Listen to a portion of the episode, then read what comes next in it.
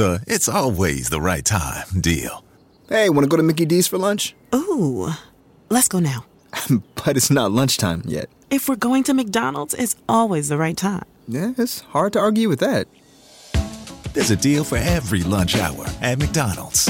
Now's the time to get two for $3.99. Mix and match a four piece McNuggets, a McDouble, a McChicken, or a hot and spicy McChicken. Price and participation may vary, cannot be combined with any other offer, single item at regular price.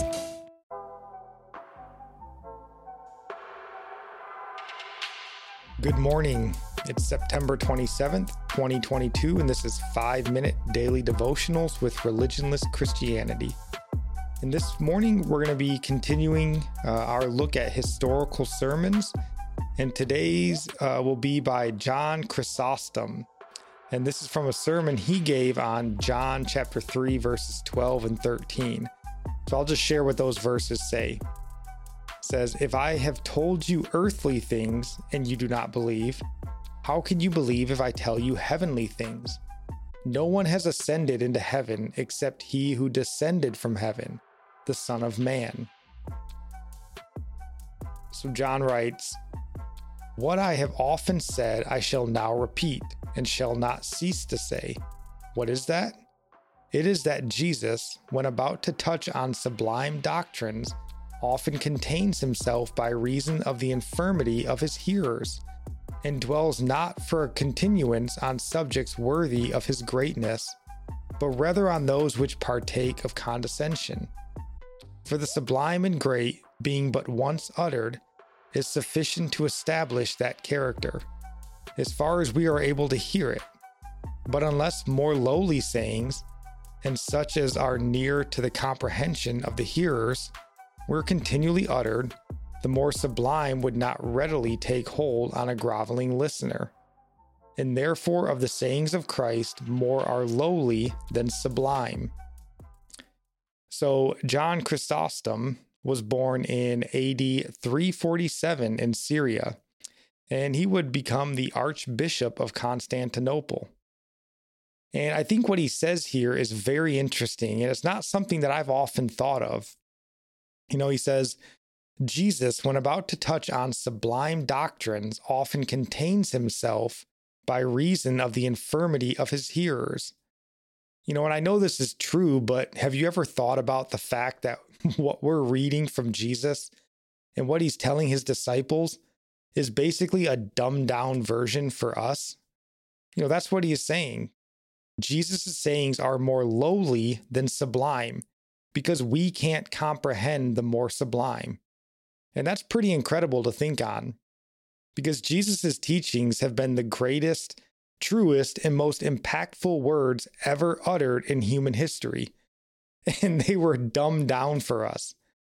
That should make us long to be in the presence of Jesus in heaven even more, so we can finally hear the sublime from Jesus. And that's going to be incredible. Hmm. And the good news is we do have the Holy Spirit in us now who does teach us all things. And we can ask the Holy Spirit to help us understand on that higher level. And then we can have all the more realization of the awesomeness of God. So we will praise Him all the more.